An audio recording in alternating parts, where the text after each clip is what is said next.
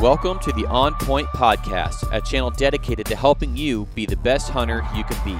On Point is designed to help motivate and inspire you to get more out of yourself and your gear during your next hunt. If you're looking for information that will directly impact your success and help inspire you to go on new adventures, whether you're hunting with a bow or a rifle, On Point is the channel for you.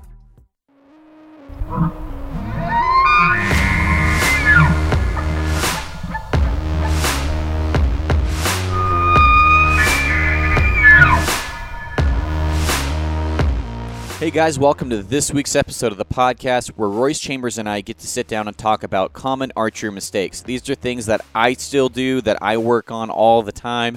You know, no one's above the basic foundational principles of archery, and this episode really, really hits home on some of those foundations, picking your lane, running in it, and just building your own shot process, but following some good foundations along the way to help make you the most accurate shot you can be. So Royce Chambers and I go over our top five things that we think uh, you could work on or learn from, things that we still work on, like I said, and it's a lot of information for beginner archers to experienced archers, it, whether it's learning something new or it's just a reminder of what to work on. A lot of great information on this episode. So I'll see you guys at the end. Enjoy.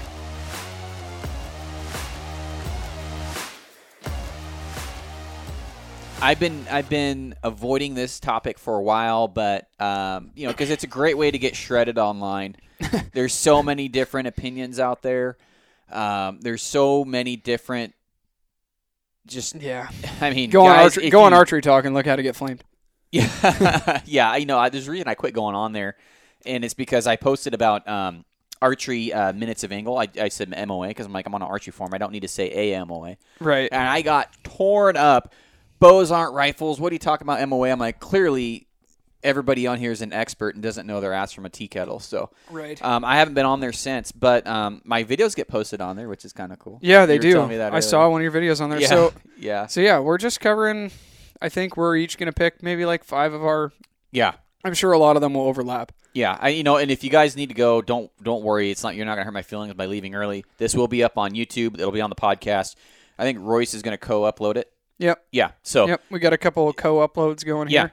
So uh, this is going to be common mistakes made by bow hunters uh, for shooting process, shooting tips, and stuff like that. I would go, yeah, bow hunters. Bow hunters rather than yeah, target. I'm not going to give target shooters okay. any tips. Okay. Um, so things that I see in in, in the first, I'm just going to kind of regurgitate what we did in the video because it's still valid. Oh, can you let me kick it off? Yeah, go ahead. I'm going to kick it off. Improper draw length.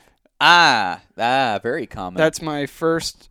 First one because I too have I always float around draw lengths. Like I'll go from twenty-eight and a half to twenty-nine down to twenty-eight, a longer D loop, shorter D loop, put a twist in a cable or a twist in a string, excuse me, constantly messing with draw length. And you can correct me if I'm wrong. You're the archery guy. I just shoot stuff with a bow sometimes. But if you are anchored in the incorrect position, yes. you can cause what you talked about earlier, yeah. facial pressure, yeah. improper anchor points, mm-hmm. improper releasing, all this stuff mm-hmm. can, and I mean bad form, you, you know, all that can be caused from an improper draw length. Right. So that's my number one, I think, is is your is improper bow setup as a whole, but more than anything, I think improper draw length. That's very common, and I see it all the time, and I don't know why, and I have an idea why, but usually it's too long of a draw length yeah. more than it is too short, and I think what guys are doing is that they're, is that they're chasing speed, and with these new bows nowadays, you know, I, I chase speed too, but I buy the bow, and I, you know, I, I yeah. buy a turbo. Sure. That gains me five to ten feet per second over what I would be shooting, but I'm shooting the correct draw length. I'm not sure. buying uh, a fairly fast bow and then going too long and or there going was, too light to or try going and get too that light speed. And what guys are doing, you know, what some guys have done in the past, you know, they've used overdraw bows to get that speed up. Uh, you know, you'll see some guys anchor way back here. You know, Cameron Hanes, uh, that's how he shoots. He shoots with his, with his thumb back here. Um, is he shooting wrong? No, I'm not going to say he's shooting wrong. No. He's shooting in his lane. The and guy. That guy hardly ever misses anything. No, he's a great shot, and yeah. I, you know, I, I've I've shot next to him. I've shot, seen him shoot. You know, he, he's legit, and that he's running in his own lane. And right. where you're going with, with that, what reminded me of somebody that, is that one that Vegas shoot. And he recently just actually had it stripped from him, but he was shooting a Martin bow. And his draw length and everything, it looked bad. It looked way too long and yeah. stuff like that, if, if I remember right. But he was still able to be consistent, and he was still able to duplicate his shot process. Now, when we get into this episode, you're going to hear me talk about consistency, and you're going to hear me talk about duplication over and over and over and over again, because you know principles don't change. Right. Well, archery do. Archery is a simple principle. Right. Right. Draw the bow. Draw the bow. Put the pin where it's supposed to go, and release. Make and release the arrow. Yeah. And the arrow goes where the pin goes. Yeah. Assuming that your bow's set up. Not even set up right. Your bow could be completely out of tune, set up incorrectly, right. wrong draw length. Right. If you consistently anchor to the same exact spot and consistently release the same exact way, right. wherever that pin is that you have sighted in, the arrow is going to go there. The the tail of the arrow might point one way or the other if right. you're real out of tune, but the point of the arrow is going to hit where the pin is. Well, somebody said uh, the pro shops aren't doing anybody any favors, something like that. And, uh, you know, I find that, you know, talking to guys like Jimmy um, over East is that they, they, they use mechanicals almost as a crutch or a shortcut versus getting a good tune. Yeah. Um, and, and for, for reasons like that, you know, they're just getting people out way quicker. You got to think about the bow hunting capitals of the U S A, pretty much Pennsylvania. I mean, that's sure. where yeah. when they're designing bows, Matthews is designing bows, and I don't really think they're thinking of the guys over here. They're thinking of a guy in a tree stand over in Pennsylvania, and that's why you're getting a four point eight pound bow. Right. You know? So, uh, but I, I shoot a heavy bow better. You do. Well, I would rather have a light bow and put the weight where I want yeah. than start with a freaking heavy bow. Of course. I shot that Halon, and then, uh, you know, I carried her around in the wilderness for a year. My buddy had to chill. Yeah. And um, I had to carry his bow for a second, and I was like, what am I doing? Same thing happens. It was like me. Over a pound yeah. difference. Yeah. And then, but it doesn't sound like a lot, but when you're doing six, eight, ten miles mm-hmm. in crappy country, a lighter bow really does help, and I know we're in a rabbit hole here, but we are. That's um, that's the podcast game. But it is. Uh, so draw length, totally agree. Um, it's it's very important to have that. Is it an end all be all? No, you can have a short draw length, and if I'm going to be off on my draw length, I'd rather be short than long. Yep. It's easier to draw. It's easier to anchor. Um, you, I feel like you can be more consistent and duplicatable with your shot process. You're not going to struggle to find your anchor as much because you can still anchor off your jawline rather than finding a spot back off your ear.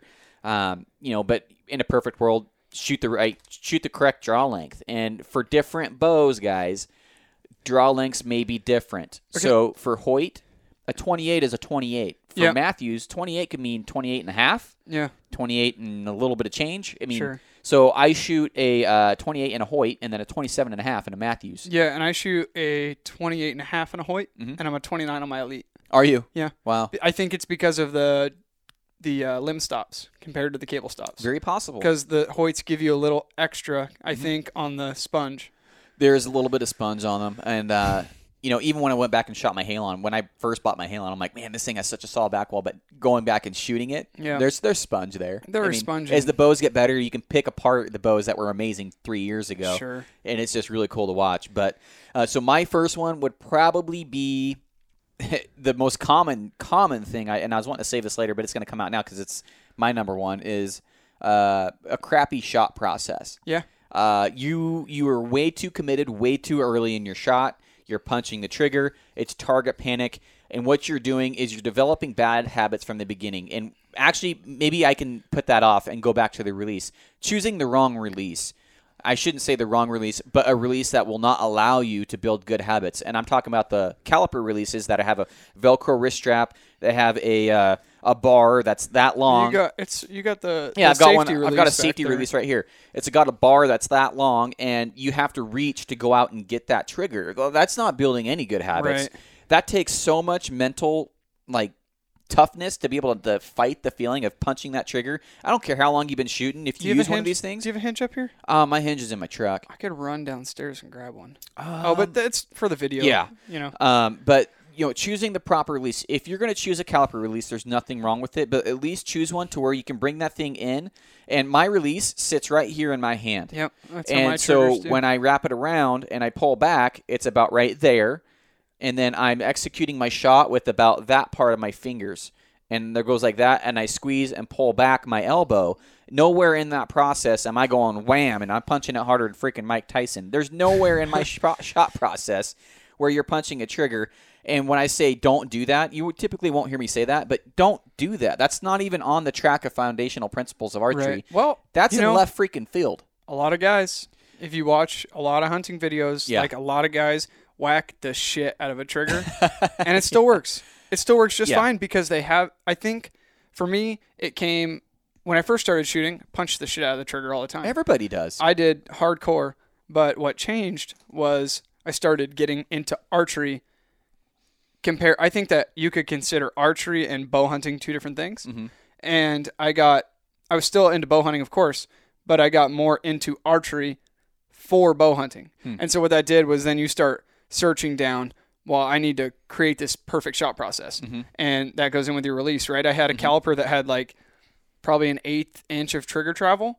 There's no way to really accurately, for me at least, to squeeze through that without wanting to whack the crap out of it. Right. So I think when I started learning about how you're actually supposed to do it, if I had never learned how you're supposed to do it, I'd probably be a far better shot right now. You would never know if someone ever told you or showed you. Right. I'd I shot- still, I'd still probably, and that was when I was better. Like I had no thoughts of, oh gosh, oh, I'm going to whack it. Right. No, I, it just went where it was supposed to go. Right. And now, now I'm like, I'm a basket case when it comes to, you know, shooting different things. I hunted with a hinge this year, because I did not trust myself enough to make a good shot process with anything besides a hinge. And you can still punch a hinge. You can still punch it. You can manipulate it. Um, you know, granted, I th- I do honestly think it is harder in wind um, than a caliper or a trigger style release. But you can you can manipulate that thing just like you can a trigger and get it to go off when you want it to go off. I understand the, the harder in the wind thing.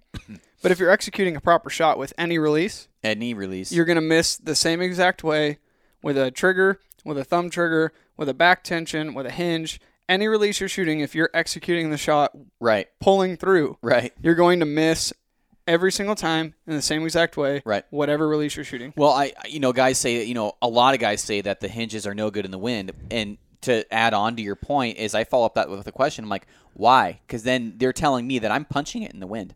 And granted, I punch the trigger a lot in the wind, and I still fight the urge to do that. And I did it in Africa, and it didn't end well. And uh, long story short, you know, I work on target panic more than guys who probably have target panic because it's it's not a battle you win. It's a war you have to keep fighting if you're going to shoot a bow. Target panic. And that's sure. the whole – that's pretty much ninety percent of what we're going to talk about people doing wrong is target panic. Well, all things, all things put together that can lead to that, right? Uh-huh.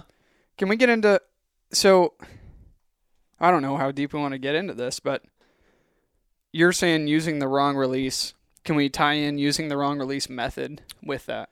Sure. Okay. So anybody that's watching or listening, um, I would assume, I, I would probably say fifty plus percent of you didn't start out shooting a hinge unless you started out in target archery. Right. Um, you probably got your regular straightforward caliper release. And what we mean by that is it's got a trigger on one side and two jaws that separate, and the string releases straight out of the center of it. Correct. So there are really good uh, trigger-style releases Great. that have a sear, yeah, that have a hook style and a sear, mm-hmm. and they break at whatever poundage you set them at. Mm-hmm. My and, short and sweet. Right. Yeah. I just uh, ordered an R X one not too long ago, Carter. Mm-hmm. So I'm hoping I can get that heavy enough. Yeah. Because, yeah, that's then I could practice with a hinge, shoot that. Anyways, um... so assuming you guys all started with that, I would assume that ninety-nine point nine percent of anybody listening whacked the crap out of the trigger the first time. I would absolutely. I didn't learn how to shoot a bow until even just a few years, probably four years ago. I Yeah. I, would I say- shot bows for years, and then I was working with the guy at our shop, uh, John, and he was a, you know, I think he was a Triple Crown champion. He was a national champion. He's a beast. And uh, amazing archer, amazing archer. And, uh, you know, he, he, you know, I was shooting in the range with him, and I was trying to show off and press him and stuff. And then he's like, you know, you shoot you shoot good. And I told him, and I was I was actually going, you know, I was going there to learn. And I, right. I sought out his help because I'm like, man, I shoot good, but I want to shoot better. Right. And he's like, let's, let's, you do, you shoot good. But he's like, your off days are going to look like this, right? You know, you have your off days, and if you have your off days in archery, you know, you have you have a day where that pin just won't settle. Your groups are like this at like whatever X sixty, seventy yards. He's like, my days, I have off days too. My off days are like this. Yeah. He's like, that's the difference between a guy like you and a guy like me. And I'm like, yeah. What do you mean? He's like, a guy that's properly executing a shot and a guy that's not. And then I'm like, oh. And yeah. It kind of just made me, it tossed a, a gear in my in my brain. I'm like, I need to, I really need to learn how to shoot a bow. Like, yeah, you can do it really accurately wrong or maybe not proper, but you are going to gain those extra couple puzzle pieces to put the whole puzzle together. And then it's going to be like, why wasn't I doing this earlier? Well, it's true. As you progress, you know, you go, I remember when I was shooting a volleyball at fifteen yards, mm-hmm. and I was so stoked to put six arrows in a volleyball at fifteen yards. Yeah. Now, if I'm not putting an arrow in the X at fifteen yards, I'm like, ah, it's a bad shot process, right. right? Like, yeah. So it just, it's, it's just a process we go through. And yeah, same thing for me. Somebody told me one day, and they ruined my life when they told me that. They're like, hey, you know, you're shooting wrong. I'm like, what do you mean I'm shooting wrong? That thing's money. Mm-hmm. But then you start thinking about it, and yeah, you have those off days where you just can't hit your ass. You know, the guys that I shoot with at three D shoots and stuff, if I'm punching the trigger or if I start not executing a shot, they let me know. Yeah. And I feel like two people are too proud. Mm-hmm. To I'm like, and if I'm doing that, I want to know, because a lot of times it's subconscious. You don't even know you're doing these things. Right. So let's talk about the proper shot process. We'll go through just your big three kinds of, of triggers that people are going to use. So okay. We'll talk about an index release, a thumb release, and a hinge, right? Yeah. So you you shoot a index, so I'll a, let you take that over. Yeah, I shoot an index release or, um, you know, basically just a regular trigger release. Yeah, a trigger. And uh, activated uh, with your index a, finger. A wrist rocket. Um, I don't use my, my my index finger. I use my whole hand. Right. Um, there's a reason I do that. It's because it's way too easy to punch oh, yeah. the trigger with one finger. If you activate your whole hand or use your whole hand, you're relying on much more than just a finger. And you can slowly, more securely, at least for me, and this is the way I've heard it from another championship archer, Um, that if you if you just slowly make a fist while keeping tension on your on your elbow, and then bringing that elbow back, and then trying to act like you're pinching this pencil with your shoulder blades, yeah. and like you're going to try and hold it there together, you're kind of going like this. And so when you see these pro archers execute a shot, it goes like that. Yeah, they break apart. That's why they. Yeah, it's called it's called getting a good separation on the shot or getting a good break. Sure. And uh, you know, you could do that with it with an index. It is probably ten times harder to do that with an index than it is a hand release, uh, which I shoot the uh, the H B C Honey Badger, uh, whatever they call it, by True Ball. True Ball, yep. um, H B C uh, hinge release, and I could kick my own butt shooting against myself if I shot with the hinge versus the trigger. Oh yeah, hands yeah, down. Not even down. I, I feel fifty percent more accurate with I have my a hinge. Carter Honey two is the hinge that I shoot, hmm. and same thing, man. I'm. It's lights, light and day. Lights out with a yep. hinge. Yep. And like I said, this year that shot I took on that bull mm-hmm. is fifty-two yards, and I just drew and anchored like there was nothing in the world that could have stopped me from making a perfect shot. Yeah. Like, so much confidence with a hinge. And you're probably the same way. When you're looking at X's with a hinge, mm-hmm. like... I'm surprised when they don't go there. Yeah, you're you like, know? What happened? And that's yeah. when you can really break down your, uh, yep. your, your flaws in your form. So with a hinge, you... you would draw an anchor basically with your forefinger and your middle finger mm-hmm. straddling your jawbone. Mm-hmm. And then for me, I just kind of relax my index finger. Mm-hmm. I keep that, that squeeze in my back. And if you're going to execute any release properly, mm-hmm. it's going to be squeezing your back. But ninety-nine percent of us don't do that when we're shooting at something. Right? Adrenaline takes over. So, so you get anchored yeah. there. And as you're squeezing through with your back, and I just relax my index finger, squeeze, squeeze, squeeze, boom, and it breaks, right? Mm-hmm. And you, you get that motion like that. Yeah. And you notice... it feels good. You notice it does. It feels great. Yeah. But you notice if you go from shooting something that you're you're consciously activating the trigger on, then you go to release. I shoot left-handed. I always shoot right, and you probably shoot left with your hinge mm-hmm. because that follow-through is going... for me, at least, I, I consistently shoot right compared to my thumb release because... I shoot uh, a little lower. Lower? Yeah, I add two yards onto my onto my pot dial, okay. and I shoot... Maybe that's just where you're anchoring. It, uh, it A lot of it is uh, the, the different style of hooks. So a caliper release, if you're using a caliper right. release, it goes like that. If your hook's like this, it's putting a little bit... It's, it's the way that the string reacts against um, the hook or the release. It's just a different style. So different releases will cause you to shoot differently, even though you, nothing's really changed. Right. And then we take a thumb release. I know you're not a fan. You can still punch. Tr- yeah, I don't know. Oh, you could punch it easy. You could punch so it. So with a thumb release, though, I you're going like to draw. I use that as a pl- as a placebo. Oh yeah, that's what it was for me. Until I went to just a hinge. A hinge. That's what's fixed me so far. Yeah. And and you could take the same principles you learned shooting a hinge to an index or a thumb release, but I think it, it closely relates more to a thumb release. But in the long run, I think you're better off with a right with an index going from a hinge to an index. So with a thumb release, you're going to draw, and I. I set the thumb trigger way deep in my mm. in the last joint on my thumb. And then just kind of same thing, relax my index finger and pull, pull, pull. And you can get that same surprise release mm-hmm. with that as you can with anything else. Well, absolutely. If you if you execute a shot properly, all the executions, when the shot goes off, should feel the same. It should have the same effect. Right. You should get that separation. Now, with a lot of these bows and the let-offs that you're getting, you're not you're, you maybe the, the separation won't be so magnified. Right. Um, I'm shooting eighty-five, eighty percent mods versus the eighty-five with the turbo. So, you know, I'm getting I'm getting quite a bit. I've even had some guys, you know, man, you, you move a lot when you shoot. Aren't you worried about the animal? No, I'm not. You know, I just, I've never had that problem because yeah. when I shoot, you know, there's always a little bit of movement. If the animal's going to bust on you, me going like that's not going to be it. I, I've never had that happen. Right. Um, where it's, it's you know, me shooting and moving has costed me. An I think my last bow was seventy-five percent. Was it? This one's eighty-five. But yeah. Yeah. Yeah. So along with the movement, let's... Let's uh, bump on to the next one. Yeah, so another one that I want to go over, and I got the AccuBow. Is it my pick or your pick? Um, is it your pick? We'll go with your pick. We'll I'll go get with the mine. Next one. Okay, mine will be the grip. And so, okay. Were you going to choose that? No. Okay, good. So, uh, I have the AccuBow here, and um, I it's so cool doing a live video because on a podcast, no one would ever see this. Right. Uh, but so when you see me shooting, and I'll get over here, when you see me shooting my bow, a lot of times you'll have me knock an arrow, right? And then you'll see me knock... or uh, put my release on the D-loop, and then you'll see me putting pressure against my hand like that, and that's getting it in the same spot because it feels the same. The pressure's yeah, the same. Yeah, I do the same. There's a line that goes down right here on your palm, basically straight in line with your index finger going straight down in the middle of your palm.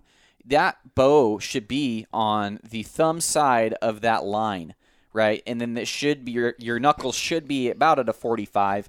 Now, if they're more like that or they're more like that or whatever, you know, choose your lane. But um, typically what I do is everything's relaxed. Usually my front two fingers are on the on the front of the riser. And then I'm not doing this at full draw. I'm not finding my grip at full draw. You're What you're doing is you're introducing torque. You're You're introducing way too many variables that aren't duplicatable, that aren't able to basically be repeated. It's just not consistent. Right. So get that grip now before you pull back.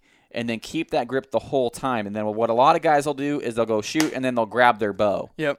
Right? So what I do is, and, and that's a lot of guys that have target panic will do that um, because they're anticipating the shot. It's, it's oh, crap. You know, my, bows went, my bow went off. Or they, they will get that flinch. Sometimes when they expect their bow to go off and it doesn't, they'll get that flinch. That's because their brain is anticipating the shot. And and they've trained their brain to grab the bow, do everything all at once. And so that's when they, they shoot, their elbow just sticks right there, nothing moves, you know. Super rigid and It's super rigid, super uncomfortable, and just super twitchy. Right. So relax, you find your grip before the shot, put your release on there. This is my shot process. If that doesn't work for you, then find some other way. Sounds like we have a similar shot process. Yeah, but I can tell everybody for sure what you should want to look for is not your grip when you're when you're at full draw. Oh yeah, that's not what you what you should be worried about. All I all I try and think about when I'm at full draw is aiming. Yeah, is that's, executing a shot. That's really all I all I focus I on. I almost don't even think about executing when you get the when you shoot enough arrows with the same kind mm-hmm. of thing in, in a practice situation like. I basically can draw, and all I just think about is burning that pin through the target. Like yeah. That's what I do. I look at the target, and my subconscious kind of takes over where the pin's at. Right? Yeah. You're probably the same way. I look at the target too. If I you don't stare, look at the if pin. you stare at the pin, it goes bonkers, and yeah. then you want to punch the it. The target so. should be typically is is stationary, right? right? Your pin is not, and so it's going to make you feel less accurate when you're focused on something that's moving. Focus on that, and then just let the pin float. Right. And then I try and pick out like on a on a critter a lot of the times, uh-huh. like a deer especially. Yeah. That crease. I just the crease, kind of a shadow, uh, mud a clot, hair, a, hair it, a yeah. spot, whatever it may be. I pick one, aim small, miss small. You know. Yeah, exactly. A lot of guys, I think, shoot at this just shoot at the center of them. They shoot when, when a lot of guys what they do, and I see this all the time, is that they'll draw, and then you'll you'll see them moving their bow up, moving their bow down, typically not from side to side. They're either doing this, coming down on it, or they're doing this, and then when it goes right by the boom, they go like that. Yeah. So they're they're they're drive-by shooting, and that's again target panic. But um, you know, or if um, or if they're they're they they do come to the side to side, say the animal's moving. Um, as soon as it gets on that vitals, they punch the trigger. Well, your bow's still moving, so now you just probably just moved that far and you yeah. gut shot something, yeah. or you shoulder hit it. So you have to let your pin sit for, I would say, a couple seconds before you pull that trigger, or else you're just asking for a very inaccurate shot somewhere that you're not going to like where it hits. Right. And there is um, there's plenty of guys that I know that have that have not let their pin settle. They just, as soon as it gets in that kill zone area, they're punching it. And, I'm, I'm guilty of doing that before. You know, that's one thing that when I started off hunting, you know, my first couple of years, yeah, would I do that? Yeah, I, I, I'd do that. And, uh, you know, is, is, is you get more shots, you know, you learn that it's just not worth it. Well, and you start to learn, too, like, that deer's still going to be there. You know, or yeah. that elk's still going to be there. Yeah. You, you draw and you anchor and you think it's this big race. And when you think about it, and afterwards, you're like, man, I really rushed that.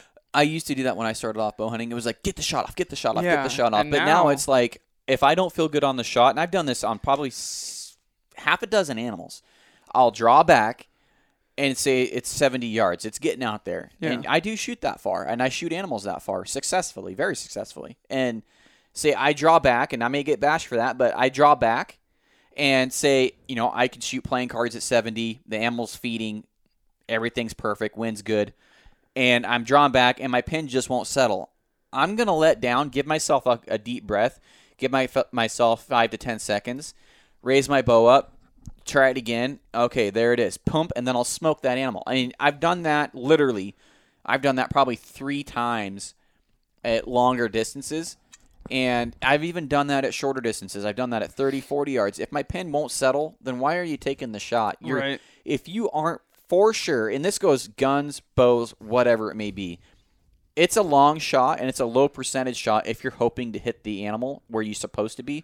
If you're if you're if you're saying, oh, you're so freaking dead, I'm gonna, I've already got you on the barbecue. You're you're not, you're yeah, dead. It's perfect. It's that's a good shot to take. Yeah. But if you're hoping to hit the hit the intended spot on that deer or hit the deer in general, you're not being an accurate shot and you're not taking shots you should be. Right. So that's why, you know, effective ranges are great, but maybe on that animal at that moment, your effective range is not out that far. So yeah. I don't know. There's there's that's a whole rabbit hole we can get into, but um, you know, man, I, I get I, I can get we really can get, we real get deep real into fired this. Up yeah. Here. So, so I don't I don't know how we got there. So my next one, pulling too much weight. yeah, I've done What's that. What's the difference in in three pounds can be a huge difference. Huge. So if huge. you don't shoot a lot, if you don't shoot a lot. seventy pounds for a lot of guys is a lot of weight. I, Solid. You know, when you're shopping bows on, like, say, used bows, right? You're looking, mm-hmm. you see a lot of fifty-five pound, sixty-five pound bows, and I'm always like, dang, these guys. I'm like, where are the eighty pound limbs at? I want to, sh- I want a bow with eighty pound limbs. Yeah. And you know, we both exercise a lot and shoot our bows a lot. That's a good point, uh, Deer Whisperer. We're gonna get to that. Um, you know, we both exercise a lot, so. W- What is it, three foot per second per pound pulled, I think, on average? Uh, something like that. I think so. So th- Three the to five, depending on the The bow. Difference in saying, you know, saying you're shooting a four hundred fifty grain arrow at two ninety, mm-hmm. and now you're shooting now at seventy pounds. Mm-hmm. But that seventy pounds, when you're excited and you're amped up and it's mm-hmm. twenty degrees and you got a big buck in front of you, and you can't pull that, or you pull it and that let off's just a little too less, and then now, now you draw that weight and then you, you jump back down while that deer's gone. So now you take that down to sixty-seven pounds. It's not going to make one lick of difference in what that arrow does, but it's going to make you more accurate. Not the holding weight, because really with the high let-off bows of today's day, the holding weight is uh, the holding weight is too. It's so small. With an eighty-five percent let-off, you're holding fifteen percent of seventy pounds. Hmm. So you're, right? Is that kind of how it goes? Uh, yeah, something like that. Yeah, so it is. So yeah. You're hardly holding any weight. So when you're at full draw, the stress is just comes from holding your shoulders up. I was filming you earlier with a camera, and my shoulders were sore after ten minutes. So so yeah. I, I think pulling too much weight is a big mistake. Everybody's chasing speed. We talked about that earlier. We are. And and speed is important, yes, but But if you went three pounds down into a hundred grain tip from a one hundred twenty-five grain tip, mm-hmm. you're not going to really change your pin gaps. Right. But what you are going to change is your ability to, you know, especially guys that hunt back east and stuff, um, you, you're drawing back and it, it just making that draw cycle easier mm-hmm.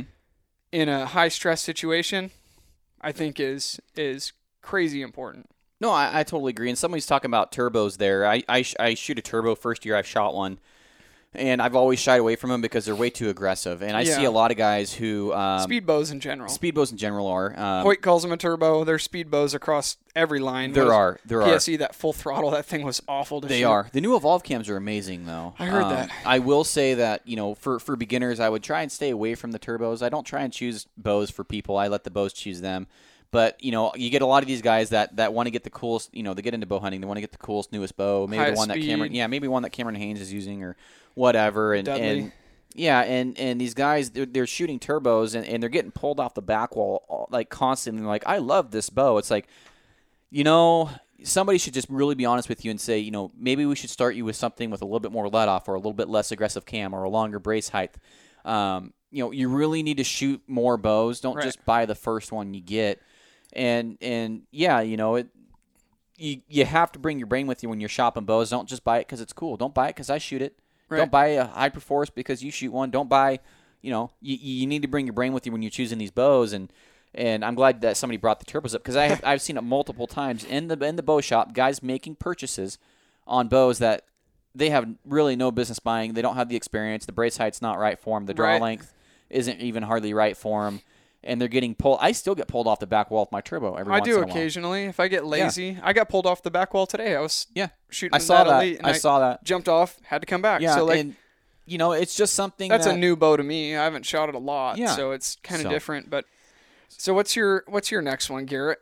So another one that I want to talk about is um, basically so you're at full draw, and I call this. I went over this in the video that we're going to upload as well. It's going to be more um, more visual than than yeah. what we're doing here. But you're going to see me draw my bow, and I'm going to say something about being uh, having a chicken wing. And that's when you're – so I'll line up with this camera here. Everything's lined up, but the elbow comes off over here. That's called being a chicken wing, or they're way overextended over here. It falls into that draw length. Draw length. But a lot of times, you'll, especially with guys that have too short a draw length, they will um, – and I'll go over to this camera. They'll be like this, and you see my elbow over here when it should be straight back. That's called being a chicken wing, and that's going to pull that string over, and it'll cause you to hit left, right, depending on which way your elbow's directed. Now, I've seen that, and the guy, I, I'm not trying to sound cocky like a douche or anything, but you know, these are things that I've seen guy, and helped guys with at the range after they ask me for help. It's not like I'm pointing that out and saying, hey, dummy. But so this guy was having problems tuning his bow, and kept shooting left, kept shooting. Didn't matter how far he yeah. moved his sight. And uh, I'm like, okay, and... He's like, I can't figure it out, man. And then I, I watched him shoot. I get right behind him, watch him shoot. And then immediately his arm's over here. And so I'm like, stop, let down. Okay, let me, uh, you're, you're going to draw your bow. I'm going to move your elbow back. And then, then you're going to shoot. And then he freaking bullseyed at like twenty yards, thirty yards, forty. It started going perfect for him. He had to re-sight in a little bit, you know, but it, it was, I mean, it, he was so much better off after just moving his elbow over that much. I for mean, me, it was dropping the elbow in. Yeah, or or raising your shoulder up, and I, I do that. Um, yeah, I don't shoot as much as I used to, but you see a lot of guys that shoot, and then the more they shoot, the higher that elbow comes up, yeah. and that just changes the. Uh, it I just think fatigue. Change, it's what it is. It's, it's, your, yeah. it's your body's compensating because your lats are weak, and your body's just compensating, and so your shoulder's just starting to rise high, and you're starting to lean back, and then you're starting just to use all sorts of different muscles. It just goes downhill from there. Um, but yeah, so stop chicken winging. Bring that elbow, instead of right here, bring it straight back, and then let it go. Yeah, I think uh, a lot of these little things that we're talking about can mm-hmm. all cause form issues. And so, like, somebody can't just tell you, like, oh, uh, oh, he shoots back because his form's bad. Well, there's so many things that could cause bad form, right? Wrong, even your release being um, – I uh, I thought about this the other day. So back to a release like this one here, uh-huh. which is like a long shank um, release – If if you're a guy that likes to have a release tight in his hand, this is kind of how I keep mine, right? Just the, the length of my my uh, palm at my first joint there on my fingers. So when I draw back and I get anchored and I set that finger in, my my anchor point is good. Now, if and I use a one with a nylon strap. Yeah, me too. Okay. So you use one like this. For me, uh, it actually really negatively affects my anchor point because I'm here. That's the next thing I'm, I wanted to talk about was anchor points, um, consistent anchor points. Mm-hmm.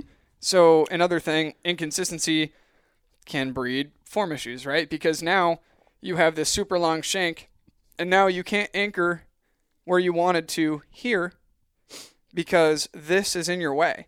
So now you've got your knuckle way up here, and then trying to anchor there, you're kind of cocking your head over, and then that's causing that string pressure with your nose or your face, mm-hmm. and that'll cause the pull the same way.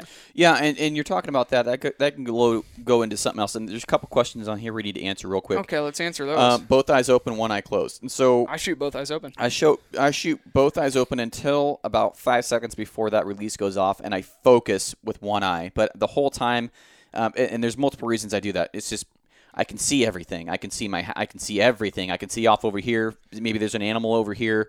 Maybe there's something that I'm missing if I'm keeping that one eye closed. So when I draw back, up until the point where I, that shot's about to go, I close my eye at the last second and I focus hard on that bullseye.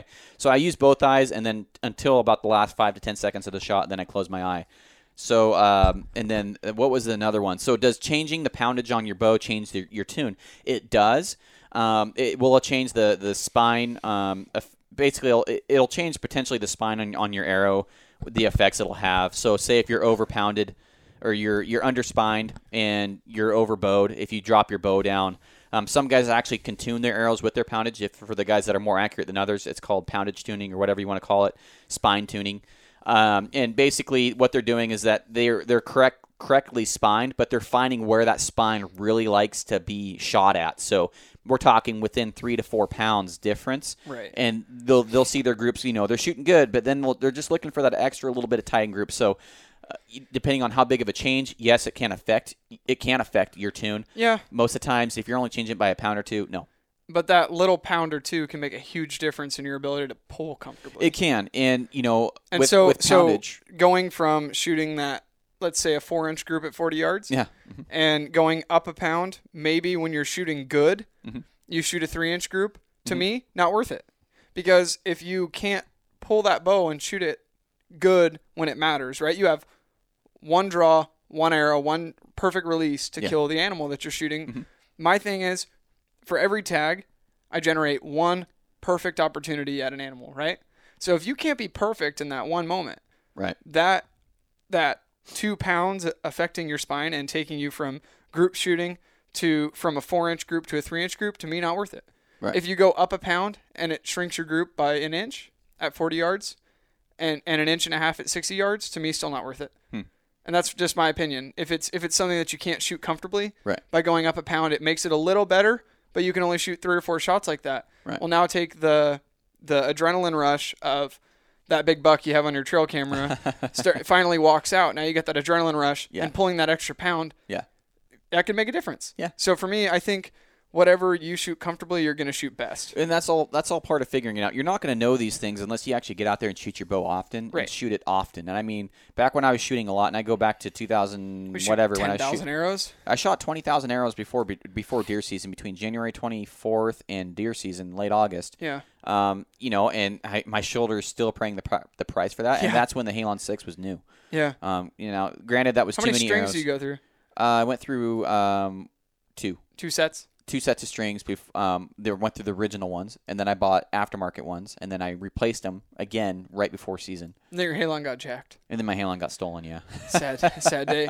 Beautiful house in a shitty neighborhood. Yeah, I know. I know. Um, but, um, you know, so poundage, also that'll cause draw issues. So, you know, yeah. my shoulder guys hate my draw. I don't like my draw either. You do. You know, yeah. I draw straight to the chest. You know, guys are like, I don't, I, I know, I know, don't kill me. But, you know, just the way my shoulder works now, I, I, when I use my hinge, I can get that elbow up, but um, I draw straight down to the chest. Some guys like that. I know professional guys that they shoot proper, and then when they bow hunt, they draw straight to the chest.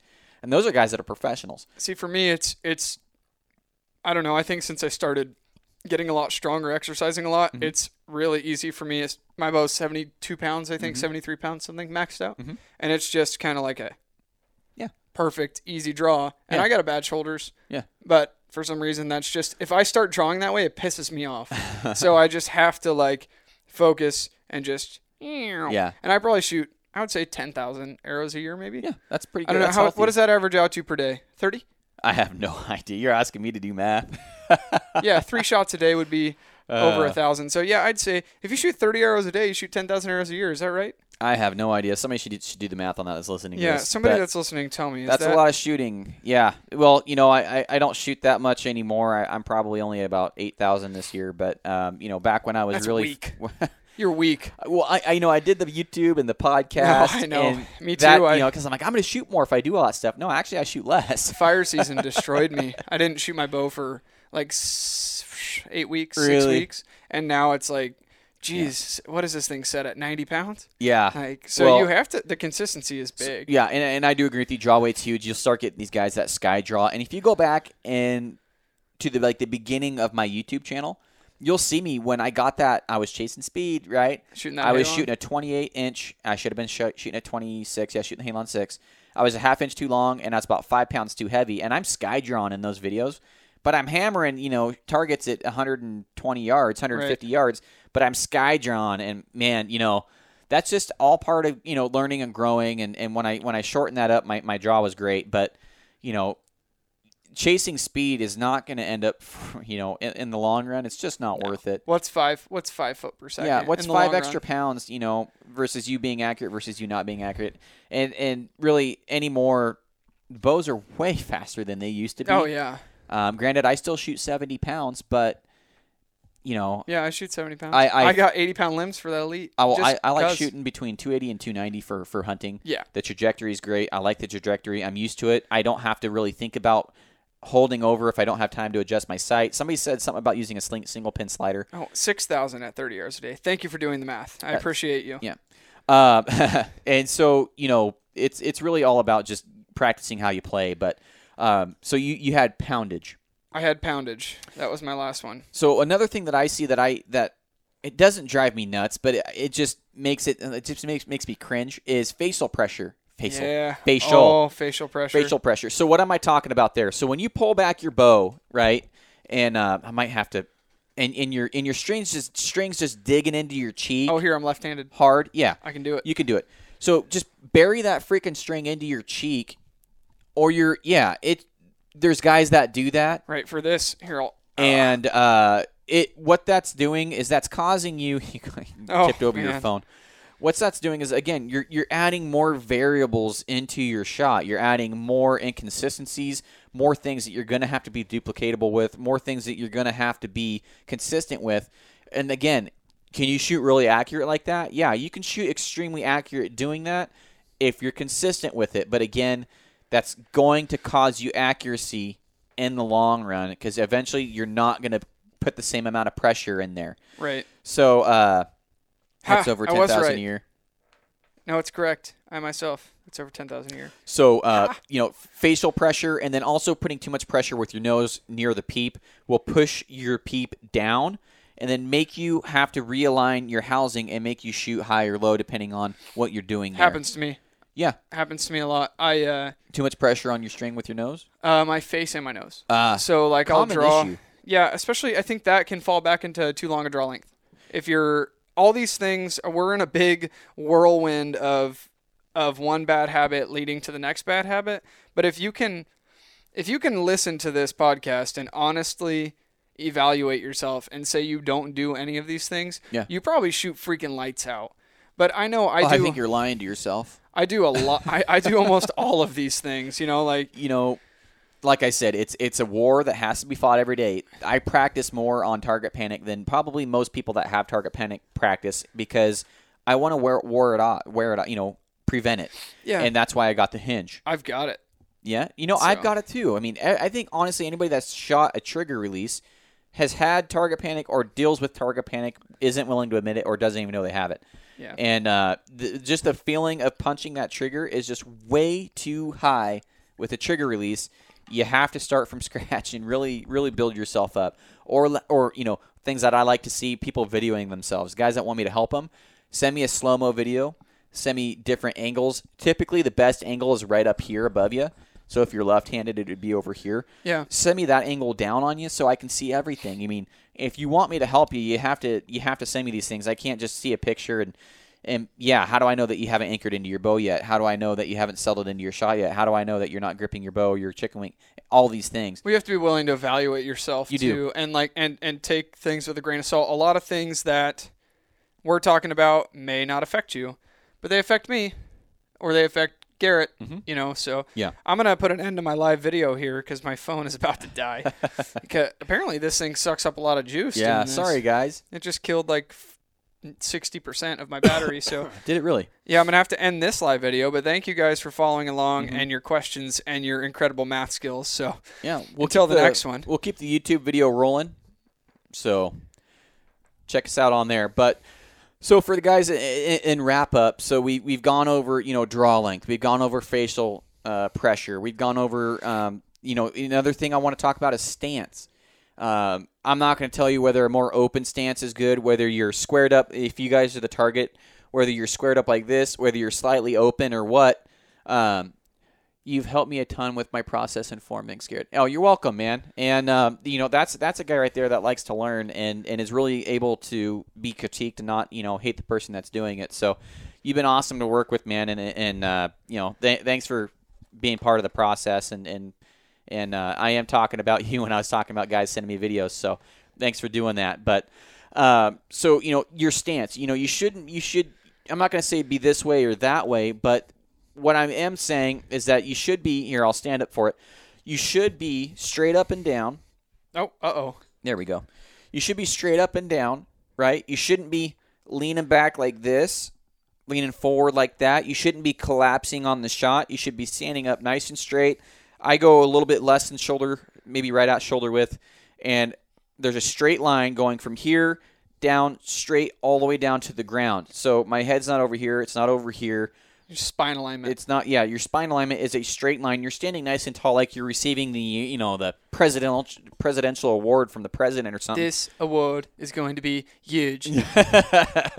And uh, you know, it's it's just having good. I I I talk I talk about it. You know, shoot confident. Yeah. Have a confident stance. Like a little swagger. Like, yeah, like like you are the biggest freaking badass guy out there on the planet. You know, chin up, shoot proper, and then execute the shot. And then you'll see me, you know, a lot of times if you have a long draw length, back to draw length, you know, guys will start going like this. They'll start using different muscles to compensate for having to – it just doesn't work. You know, your draw length has so much to do, and I'm glad you brought that up. Your draw length has so much to do with the shot process. And it, it, it really affects it. You know, your your your draw length will spilleth over into the rest of your shot process. Without draw length shall spilleth over. Shall spilleth over, and it will it will cripple you in the long run. Yeah. Um. So, you know, sometimes I may transfer a little bit of weight onto my back foot for an uphill shot. So I'll I'll transfer, I'll transfer a little bit of weight, and that maybe bring me a little bit back. But I will say for up and downhill shots, and guys, you know. You know For guys that don't know up and downhill shots, you don't want to be going like this. You don't want to be going like that. Yeah, you want to lean. You actually do want to bend at the waist yep. and go like this. And granted, I do help myself out like that because I'll be more accurate going like this than I will if I have to go like this. Yeah. You know, it's and it's the, um the draw length spilling over to everything. That's another huge one. If your draw length is a a quarter inch too long, you're you're always going to be to me. And right. you said it earlier. You're always going to be better off short. Yeah. And so if your draw length is just a quarter inch too long and you have to make a steep downhill shot, oh, that would be you, hard. You cannot pull through it. That would be really hard. To me, at least. You can't. And you're always going to be – I know a guy that uh, – Derek, his draw length I think is twenty-eight, hmm. and he sh- he sets his hunting bows up at twenty-seven and a half hmm. just because – and and he's comfortable at twenty-eight, but he sets up at twenty-seven and a half because he says, I'm more accurate shorter. Yeah. So that's a guy right there. It's easier to pull. That's going to say, well, I'm not worried about the speed I get from half an no. inch of draw length, which is probably six to nine foot per second. I don't care. I don't care about the speed. Yeah. I shoot better like this because it really doesn't freaking matter how fast you shoot your arrow if you hit something in the ass with it. Right. It doesn't matter how fast You're it's going. You're only going to miss quicker. it, that's what I'm saying. It doesn't matter how fast it's going if you right. can't freaking shoot it. Right. So uh, so I, I went over that. Is there anything else that you want to add on to shooting a bow that may cripple people up before we uh, – wrap this thing up? Well, I think it doesn't go into um, actual uh, mistakes in any form, but it is equipment related. Um, your your setup as a whole.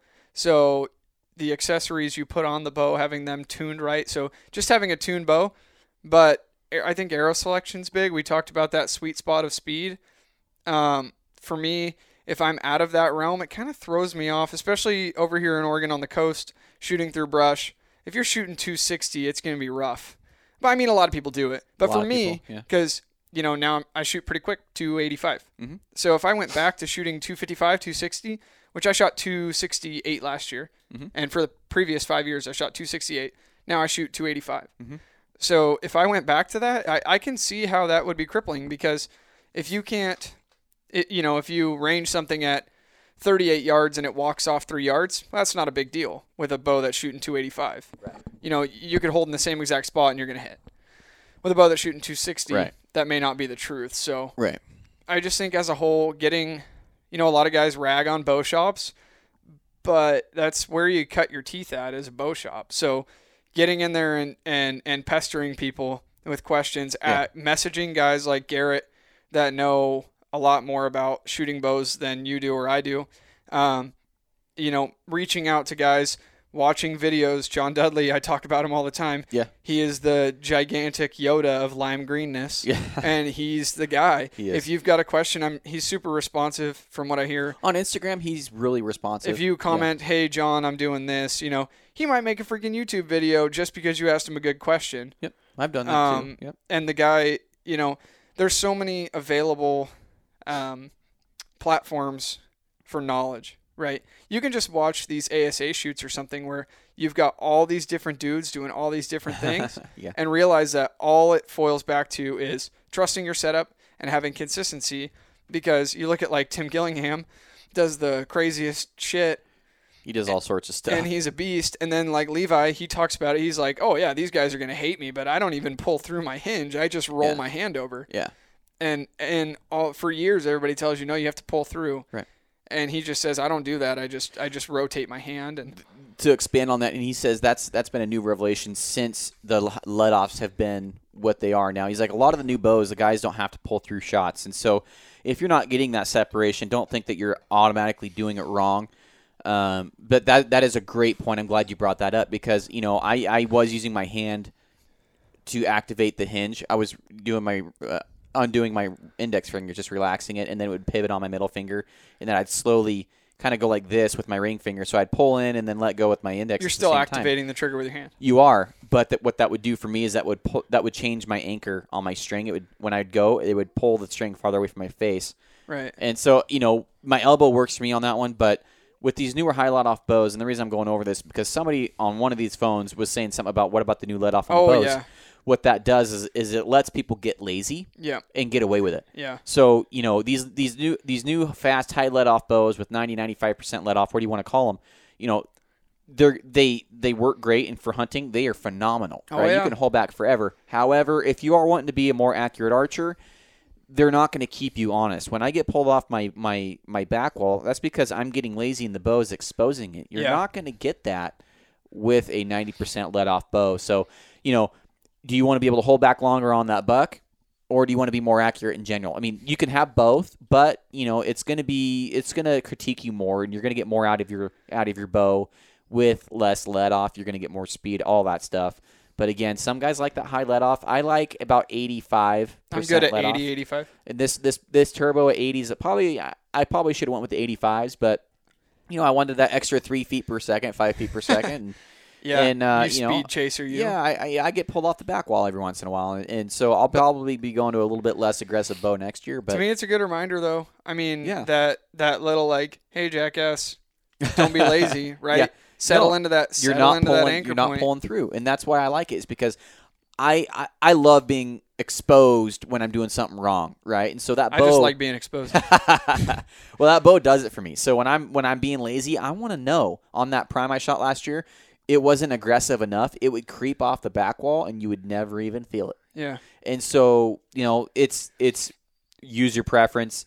Let-offs, you know, they allow for more user error and less actual, you know, archery, um, But, you know, there's some huge benefits to it. And so sure. you, you need to pick, you know, pick your poison there. But well, I think we covered most of – I mean, I'm not going to say you or, you or I are professional archers, no. bow hunters, anything, but just sharing the knowledge of mistakes that we've made throughout the years could perhaps set somebody off on the right foot. Right. That, like I said, I shot I, – I would say I didn't shoot wrong, but I didn't shoot proper. Yeah. For seven or eight years. I, pro- I didn't start shooting proper probably until a year and a half or two ago, yeah. and it's changed the game. It's changed it. it. It's amazing how – makes it that much more fun. Yeah, I remember when I was like setting my big like eighteen-inch block target up mm-hmm. at sixty yards and curious if I was going to hit it, and I was like stoked because I put four out of six arrows in the block and the other two were in the dirt. Yeah. And now it's like, shit, if I'm not, if I'm not in the, you know, in the vicinity of exactly what I'm aiming at, something's wrong. Yeah. And so I think as you better your I, I think a big thing too, as you better your your archery game, and I'm calling archery and bow hunting two different things. Mm-hmm. As you better your archery game, you become a better bow hunter. But to become a good bow hunter, I think that, you know, you think about it and, and you might say it took me twenty thousand shots to become a good archer. Right. We're never going to get twenty thousand shots on animals. So you have to burn that process in, yep. but it's still going to take time. And for everybody still does it, I, at least I do. Mm-hmm. I still draw on an animal and get super excited and mm-hmm. still make shitty shots. But my crappy shots are a thousand times better now than they were three years ago. Yeah. You know, you know, now me making a shitty shot is a lot better than old me making a bad shot. Now it's that miss is maybe... Couple you know, inches versus a couple a inches foot. versus a foot. Exactly. Yeah. It's a difference between, oh, I I didn't double lung it. You know, I hit it in the heart on accident. Right. You know what I'm saying? So, so I think just um, don't don't get down on yourself making bad shots on critters missing. Right. Right. Um, because everybody talks about that. It's going to happen. You're gonna miss. I missed more things than I've successfully shot. Right. Um, and the more opportunities you give yourself, the better you're going to get at executing properly when you're put in that high pressure situation. For sure. And and to expand off of that, guys, and we'll wrap this thing up here. You know, I, I got real excited on that mule deer this year. I drew back on them, and my pin wouldn't settle. And I'm thinking, God damn it. You know, like I waited too long for this. I this is the deer I wanted. And so I, you know, at full draw, I'm like, I he, I may not get a draw again on him. So what I did is I took two deep breaths, and I just, I just didn't even look through my housing. I just kind of went like this, just, you know, just calm down, you idiot. And yeah. then look back through my peep. There it was, punk, and gone. You yeah. know, and just having enough self control, you're you're only going to get that through more shots, through more shot yeah. processes, through shooting at more animals. Too many guys, and I know this because I've seen it and I've done it myself for years, too many guys go into a shot knowing they're going to shoot yeah. prior to drawing on that can't animal. Let down. You can't, they can't let down. You see it all the time in target archery, but you see it a lot in bow hunting. We hear Snyder talk about it a lot too. Really? Aaron Snyder. Oh. He says, uh, guys, guys draw and they think they have to shoot. Yeah. Well, you don't have to shoot, idiot. You can just draw and then decide it's not going to work yeah. and let down. I'm and more, guess what? Yep. You're you're going to find another animal. Yeah. You know, I'm more impressed you... with a guy that has enough mental toughness to let down than a guy that gets a shot off that he shouldn't have. Right. Would you rather yep. let down and say, yeah, I let down and I didn't fill that tag today, but yep. I'm going back out tomorrow? Yeah. Or do you want to not sleep all freaking night because you smelled your arrow and it smells like guts? Yeah. You know? No, well so, put. Well put. To wrap it up, I think my closing thoughts have already been ran through. I, I think just practice makes per- perfect. Practice makes perfect. Yeah. Well, if, if you guys uh, want to follow Royce, you know, so we may be getting some guys that haven't seen Royce. He has the Bow Hike podcast. Yep. You know, good friend of mine. Um, go listen to the Bow Hike podcast. It's more. Well, I guess this is the Bow Hike podcast. Uh, this is will be a co-episode. Co-episode. Um, so co-sleeping. The, the Bow Hike podcast is a little bit more loose and uh, less P C. I, Less P C. It's fun to listen to. Good guests. Uh, you get a good sense of humor on that podcast. And what's your what's your Instagram handle? R B C underscore hunts. R B C underscore hunts. Go follow him on there. And you know what? Tell him that Garrett sent him, so he knows how many people we followed. He sent him. Yeah, over you're there. Still not getting a free hat. I know. and uh, in in for, for he's on he's on YouTube as well. Doesn't really do much on there yet. Yeah. It's... But if you want to get ahead of the curve on that, it's uh, Royce Chambers. His name. Yep. He'll pull right up and then has the Bow Hike emblem right right yep. there on the podcast. All that's on there pretty much worth watching is my fall bear video. Yeah, and the, it was a well-done video. It, w it looks like something I would have done. I it was mean, with a rifle. Same exact style that I like. You don't sound cocky at all. Oh, what? Yeah, it looks like something I would have oh. done. I meant like the style of edit. Yeah. So, all now, right, guys. Well, I think uh, we could wrap her up, huh? As always, guys, thanks for watching. Subscribe if you want to see more. We'll see you on the next one. Thank you for listening to the On Point Podcast. And break. Thank you for listening to the Bow Hike Podcast. We'll see you guys on the next one. Bye. All right, guys, that's this week's episode of the podcast. Thank you, Royce, for coming back onto the show. Thank you for tuning in. And I want to give a shout-out to Black Willow Coatings, who made me some custom on-point arrows, and they look amazing. And not only do does the coating stand out way more than any wrap I've ever had on my arrow, it's, it's twice as long as the wraps that I currently use, and they're lighter. So there's a lot of benefits to these things. He guarantees the coating for a year, and uh, just really impressed with pretty much the overall quality, but how much these things actually stand out. They are super bright. So uh, really impressed with his work. Great guy, Riley out of Louisiana, doing some really good work. So if you're looking to customize your arrows or just get something that stands out a little bit more or whatever it may be, get a hold of Riley at Black Willow Coatings and give him a shout out. I posted these uh, arrows on my Instagram. I also uh, tagged him in the posts. So if you want to get more information, you can do that. Um, check out my Instagram if you guys want to see the on-point arrows. And these things are pretty awesome. I cannot wait to use them on my next hunt. They're going to look pretty cool in the quiver. So, all right, guys, that's this week's episode of the podcast. As always, leave a five-star review with a comment. Get yourself entered in these giveaways that I'm doing. And I will see you on the next one. Bye.